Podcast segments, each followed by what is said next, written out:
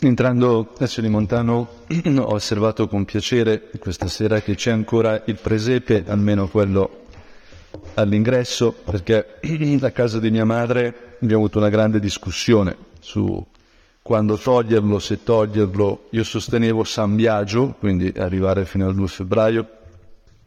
Ma ovviamente ci sono varie esigenze. A me in fondo un po' spiaceva, soprattutto per i re magi, perché mm, quando ero bambino, mm, Signore tu lo sai, ecco, mm, ogni giorno facevo fare loro un pezzetto di strada, mm, fino appunto al 6, quando arrivavano. Mm. Quest'anno per giunta, mm, forse l'ho già accennato, la ragazza che aiuta mia madre nel fare il presepe ha tirato fuori tutte le statuine, quindi c'era un presepe profondamente affollato, no? overcrowded, no? si direbbe in inglese. No? Quindi arrivati il 6 i re magi non c'era posto per loro non nell'albergo ma nel presepe, no? ho dovuto togliere un asinello, mh, mm, togliere un angelo, diciamo che mi spiace, però dobbiamo fare spazio no? A, ai re magi. Però appunto si arrivano i re magi e il giorno dopo togliamo il presepe, no? Tutto questo viaggio tutto questo percorso mm, mi spiace. E così pregando su questa mia reazione emotiva, mm, pensavo che forse è che mi identifico con i re magi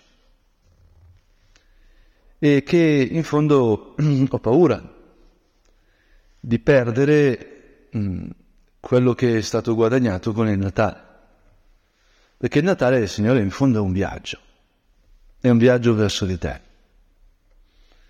E, e noi ci siamo preparati con l'avvento, poi appunto eh, la messa di mezzanotte o la messa di Natale e poi i giorni dopo l'ottava che come se fosse un unico giorno. Abbiamo cercato appunto di vivere il Natale, vivere il Natale, gustare il Natale. Mm. E siamo arrivati, siamo siamo stati lì, siamo lì adesso. E, e le magi arrivano un po' dopo. E appunto io ho quasi il timore che anch'io arrivo un po' dopo. Magari il Natale me lo godo di più, potremmo dire adesso, quando si è fatto silenzio, quando sono passate le cose da fare, da organizzare Adesso, appunto, può essere proprio il momento per godersi il fatto che Dio si è fatto uomo. Quindi che io sono di casa da Dio. Sono di casa nella casa di Dio. Dio è venuto a casa mia perché io potessi essere a casa sua. Signore, forse il messaggio del Natale proprio questo, cioè che tu Signore sei venuto per restare, restare qui, con noi. E c'è una cosa che lo, che lo indica. Appunto, mm, siamo partiti dai re magi che hanno fatto il viaggio, eh, che hanno chiesto dov'è colui che è nato, il re dei giudei, perché hanno visto spuntare la stella e hanno seguito la stella. Ed è bellissimo che Dicono, abbiamo visto spuntare la sua stella e siamo venuti ad adorarlo, adorarlo. Quindi i re magi anche ci, ci indicano un modo di, di continuare a vivere il Natale, potremmo dire, adorare Gesù. La stella li ha attratti, li ha chiamati, potremmo dire. San José Maria, appunto nella, nella sua bellissima omelia sull'Epifania, collega proprio i re magi alla vocazione. Questa stella diventa un simbolo della vocazione. Hanno seguito un desiderio, si sono lasciati attrarre fuori dalla loro terra come prima Abramo, si sono messi in viaggio, in cammino e si sono lasciati mettere in cammino, potremmo dire, dal loro desiderio, non da una legge non da una necessità, da un bisogno, no. E potremmo dire che la stella è andata a prenderli, è andata a prenderli. E li ha attratti fuori verso Gesù. Camminando avranno pensato, avranno parlato, ma cosa si dice di lui, come sarà. Da Erode a Gerusalemme non lo trovano, come sappiamo, però ecco che vengono a sapere che è a Betlemme. E, e arrivati lì, ecco che eh, dove si ferma la stella trovano questa, questo bambino hm, che è con Maria sua madre. La semplicità più assoluta di una casa, di una famiglia. Questa stella li ha condotti ad una famiglia. Il luogo dove si adora non è un tempio, non è un posto straordinario. Potremmo dire è un luogo del cuore, è un luogo intimo. E Matteo, mm, nel secondo capitolo, il versetto undicesimo, ci fa un ritratto bellissimo. Entrati nella casa, videro il bambino con Maria sua madre, si prostrarono e lo adorarono. Punto. Poi aprono gli scrigni, presentano i doni, oro, incenso, mirra, eccetera, ma entrati nella casa, la loro meta è casa. È l'incontro con Dio che si dà nell'umano, nella tenerezza, potremmo dire nella dolcezza dell'abbraccio di Maria, in quella prima casa di tutti che è appunto nostra madre, questa esperienza fondamentale per essere uomini, per diventare esseri umani, che è il nascere, diventa il luogo dove Dio li ha portati, il luogo dove Dio ha tratto il loro desiderio. Signore, ecco, a me sembrava che uno dei modi di godersi davvero il Natale è, potremmo dire, seguire questa chiamata. Non pensare che adesso mettiamo via il presepe, spegniamo le luci, ecco, chiudiamo tutti gli scatoloni, disfiamo l'albero, togliamo gli addobbi, torniamo alla vita di sempre, magari pensando già al carnevale, e, ed è finita così, come se le luci fossero state dei travestimenti, appunto come mm, Halloween, poi il carnevale. A me Natale è in mezzo, è un modo di travestire la realtà con delle lucette per sopportare il freddo dell'inverno. No, queste luci, Signore, sono dei segnali, come quella stella ha indicato, ha condotto. Queste luci hanno un senso. Ecco, qual è il senso del Natale? Questa è la, è la vera domanda che dobbiamo farci per non perdercelo. Qual è il senso del mio Natale? Cosa è successo in questo Natale nel mio cuore? Come l'ho vissuto? È stato un incontro o no? E adesso cosa succede? Perché il Natale non passa se il senso del Natale è stato l'incontro con te, Signore. È stato l'incontro con eh, Dio che mi accoglie nella sua casa e che per avere una casa per accogliermi si fa casa per me, potremmo dire. E quindi in un certo senso il senso del Natale sta tutto in quell'adorazione.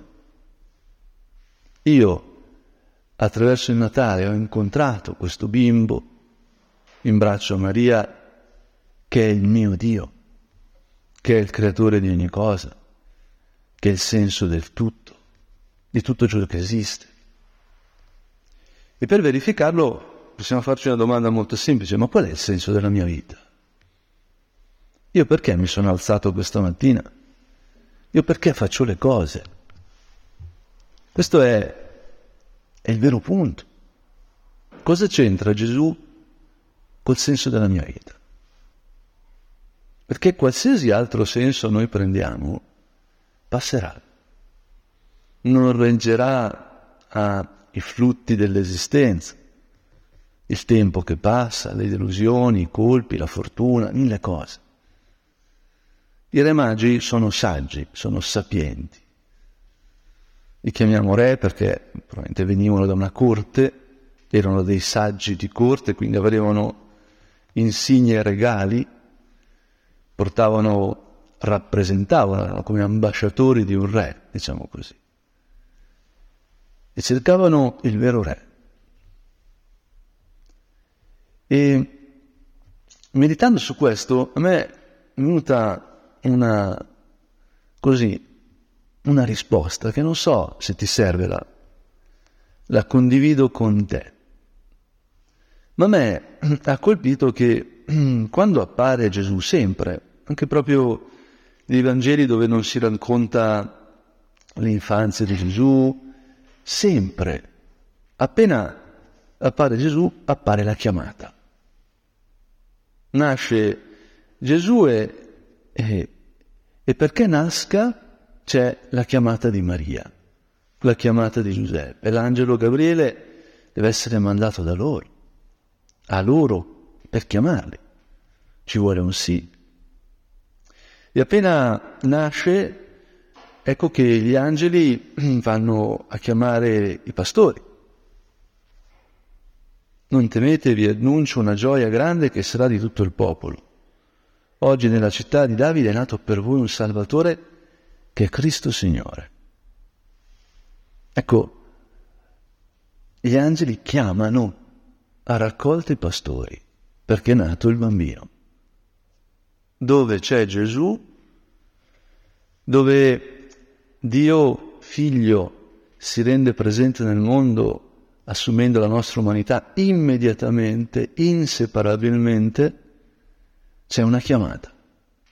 Una chiamata per tutti, una chiamata che non dipende da quanto uno guadagna, da quanto uno è intelligente, riguarda i re magi che sono lontani, che sono ricchi, che sono sapienti, e riguarda i pastori che sono vicini, che magari, anzi probabilmente erano ignoranti se facevano i pastori perché non potevano andare a scuola, che erano poveri. Riguarda gli sporchi e i puliti, gli alti e i bassi. E I re magi di solito si rappresentano con eh, colori diversi della carnagione perché riguarda tutti. Non, non è una chiamata rivolta a qualcuno. E questa è proprio la buona novella, questo è proprio il Vangelo, la buona notizia. Perché Dio per rivelarsi prima aveva dovuto scegliersi un popolo, quindi chiamare alcuni e non altri.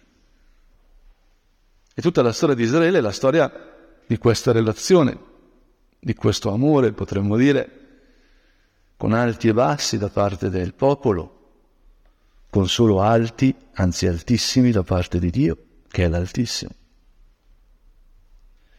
E allora, ecco che quando prendiamo anche, non so, Vangelo di Marco, che non racconta il Natale, appena lo, lo apriamo inizio del Vangelo di Gesù Cristo, figlio di Dio, eccetera, eccetera. Si parla del Battista, che prepara la strada, che fa un po' la funzione del, dei Vangeli dell'infanzia, cioè lui fin da bambino, fin dal grembo materno, eh, è stato toccato dalla grazia e dalla presenza di Gesù, quindi lui ci può guidare a Gesù, ma immediatamente c'è questo battezzare nell'acqua mentre Gesù battezza nello Spirito Santo. Quindi gli ebrei vanno dal Battista, si sentono chiamati a lui, lui dice non me, da Gesù. E infatti quando Gesù entra nel Giordano, ecco che si squarciano i cieli, lo Spirito Santo scende su di lui e una voce dal cielo dice questa cosa bellissima, tu sei il figlio mio, l'amato in te ho posto il mio compiacimento. Ecco, è come se attraverso il Battista, la sua testimonianza, noi potessimo guardare dentro l'amore del padre e del figlio. Cosa fa il padre, Dio padre? Costantemente dice tu sei il figlio mio l'amato, in te mi compiaccio, come sei bello figlio mio, come bello che tu sia. E quindi che io sia tuo padre. E questo esplode, potremmo dire, come nelle onde, delle onde concentriche e diventa chiamata perché immediatamente Gesù è proprio è il primo capitolo di ogni Vangelo, potremmo dire, immediatamente Gesù chiama. Passando lungo il mare di Galilea, vide Simone e Andrea, fratello di Simone, mentre gettavano le reti in mare, ecco, dai pastori ai pescatori. Non è che saliamo molto nella scala sociale, dell'Israele del tempo. Siamo per giunta in Galilea, zona di confine, zona non così elevata religiosamente, certo non era la Samaria, però diciamo, gente del nord, un po' rude, a che fare con i greci, gente di confine. E, e Gesù dice loro venite dietro a me, vi farò diventare pescatori di uomini. Chiama Simone, che sarà Pietro, Andrea, poi andando un poco oltre vede Giacomo, figlio di Zebedeo, con Giovanni suo fratello, e li chiama, anche loro. Ed essi lasciarono il loro padre Zebedeo nella barca con i garzoni e andarono dietro a lui. Andarono dietro a lui. Ecco, Signore, la tua presenza è vocazione, fin dal presepe. E vocazione non è qualcosa di straordinario, non è qualcosa per qualcuno. Ecco, quello a vocazione, quell'altro no. Eh, io, Don Giulio, certo, tu parli di vocazione, sei sacerdote, hai visto la tua vocazione, ma ecco, è successo a te, mica a me. Eh? Diceva Vasco Rossi, quando ho mal di pancia ce l'ho io, mica te. Frase molto profonda in un certo senso. Ma la vocazione ce l'hai te, mica me. Eppure, se noi pensiamo al Natale, partendo dal senso del Natale, quindi dal senso della nostra vita, scopriamo che Betlemme è vocazione. Perché quel bimbo è la parola di Dio che si è fatta carne per me. Quel bimbo è la parola, non una parola di Dio. È il verbo del Padre, è il figlio del suo amore, che si è fatto carne per me e per te, che viene da noi, viene a noi. E allora ecco che Betlemme è vocazione. Il Vangelo è vocazione.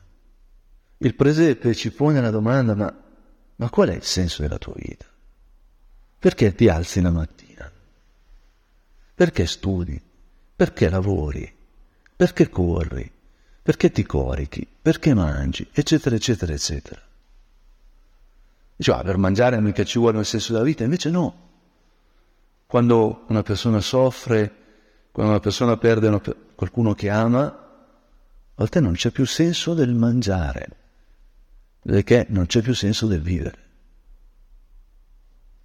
Ma Signore, aiutaci a lasciarci interpellare da questa tua vocazione. Tu sei vocazione. La tua identità più profonda di parola di Dio che si è fatta carne vuol dire che sei vocazione. E il presepe non è comodo. È vero, a me dispiace quando si toglie per ragioni anche affettive, ma, ma sotto c'è qualcosa di più potente. Perché nel presepe io trovo me stesso, trovo il senso del mio lavorare, il senso del mio amare. È veramente possibile amare senza Cristo. Il nostro amore è sempre limitato. Siamo creature finite. L'amore che diamo e l'amore che riceviamo è sempre limitato. Eppure l'amore chiede tutto, chiede l'infinito, chiede l'eternità, lo dice perfino Nietzsche. E allora, Signore, il senso di ogni amore è l'amore con la maiuscola, la sorgente, cioè quel bim, cioè quell'abbraccio tra Maria e Gesù, cioè quella chiamata. L'essere umano è stato creato da Dio venendo chiamato e viene chiamato ad amare, perché è stato creato a immagine di Dio. Questa frase di Matteo, tu sei il figlio mio l'amato, in te ho posto il mio compiacimento, rivela che Gesù rivela chi è il Padre, rivela chi è il Figlio, rivela lo Spirito Santo, che appunto è questo amore, questo compiacimento, ma, ma rivela anche che siamo noi. Stiamo, siamo stati fatti per amare. Mia cugina mi ha detto, appunto, mi ha fatto la domanda a un certo punto su quando doveva togliere, poteva, fino a quando poteva lasciare il presepe. No? Consulta cugino prete, giustamente, dai qua. Io fino a San Biagio, detto, fino al panettone del 2 febbraio, mm, eh, si può lasciare. Detto, in Vaticano lo lasciano, quindi lascialo anche a te. L'ho convinta assolutamente perché le dispiaceva toglierlo, era evidente. Però mi ha raccontato anche che a un certo punto hanno trovato la gatta al posto di Gesù bambino. Dramma, dramma. Bene. Cosa è successo? Esempio, Così fai la, la gatta, la gatta. Allora io mi sono commosso per questa cosa, non è che mi stia simpatica la gatta, però sono commosso perché i gatti hanno un istinto per i posti comodi. Cioè, se tu vuoi sapere dove è un posto comodo, devi vedere dove si mette un gatto. No? Proprio Dio gli ha dato questa vocazione, no? di trovare gli anfratti più comodi dell'universo. No? Sono segugi di comodità, i gatti, no? Non da tartufo, ma da comodità. E quindi quella gatta ha capito che quel posto era un posto buono. Tutti lo guardavano, tutti lo cercavano. E io mi sono domandato, ma stai a vedere che la gatta è più furba di me? Che io, adesso che metto via il presepe, rischio di dimenticarmi che sono chiamato, che la mia identità è in una chiamata, che il presepe, anche se lo togliamo, lo mettiamo nelle scatole, non lo possiamo togliere dal nostro cuore, perché i nostri cuori tendono sempre al presepe, perché il Vangelo, il cristianesimo è chiamata. Cristo ci chiama sempre perché questa è la sua identità più profonda. E San Giovanni all'inizio del suo Vangelo lo dice in un modo veramente ammirevole, uno dei testi più belli che siano stati mai scritti, anche proprio dal punto di vista letterario, no? se uno lo legge in greco rimane stupito. No? E quando appunto inizia dicendo in principio era il verbo, il verbo era presso Dio, il verbo era Dio, Egli era in principio presso Dio, uno diceva, beh, ho capito, ma che è più bello, no? Quando senti parlare dei pastori, delle pecore, no? Questo è un po' più astratto, il, il verbo. Tutto è stato fatto per mezzo di Lui e senza di Lui nulla è stato fatto di ciò che esiste. Attenzione, Giovanni ci sta dicendo che il senso del mondo è il verbo, il figlio, cioè Gesù bambino perché lui era la vita e la vita era la luce degli uomini. Cioè il senso del nostro respirare, il senso del nostro conoscere, il senso del nostro amare è lui. E anche se siamo nelle tenebre, ecco che la luce è venuta nelle tenebre, le tenebre non l'hanno potuta vincere, perché l'amore è più forte della morte, la luce è più forte delle tenebre, questa chiamata è più forte dei no, è più forte delle nostre distrazioni. E quindi è vero, è venuto un uomo chiamato Giovanni, che rendeva testimonianza alla luce, non era la luce, ma come abbiamo appena visto, rendeva testimonianza a questa luce vera che illumina ogni uomo, non solo gli ebrei, ogni uomo. Ogni essere umano può conoscersi solo a questa luce. Era nel mondo, il mondo è stato fatto per mezzo di lui, eppure il mondo non lo ha riconosciuto. Terribile, terribile. Venne fra i suoi e i suoi non l'hanno accolto. E quanti però l'hanno accolto? Chi ha fatto il presepe, chi non vuole perdere il presepe? Ecco, a loro ha dato potere, potere, cioè ci hai dato, Signore, un potere di diventare figli di Dio, a quelli che credono nel suo nome, i quali non da sangue, né da volere di carne, né da volere di uomo, ma da Dio sono stati generati. Ecco, Signore, questa vocazione è chiamata a ricevere un dono. E questo dono è lo scoprirci figli di Dio, generati con una vita che non passa, fatti per lasciare una traccia nel mondo, che la tua non sia una vita sterile, lascia traccia. È l'inizio di cammino. Noi siamo chiamati a cancellare col nostro sì, con la nostra fedeltà, col nostro amore a Gesù, col nostro lavoro, il nostro studio, le nostre amicizie, le nostre relazioni, cancellare l'odio, l'inimicizia che purtroppo sono presenti nel mondo. Gli uomini non troveranno mai il senso della loro vita nel superare gli altri, nell'andare contro qualcuno non siamo stati fatti per quello, siamo stati fatti per amare.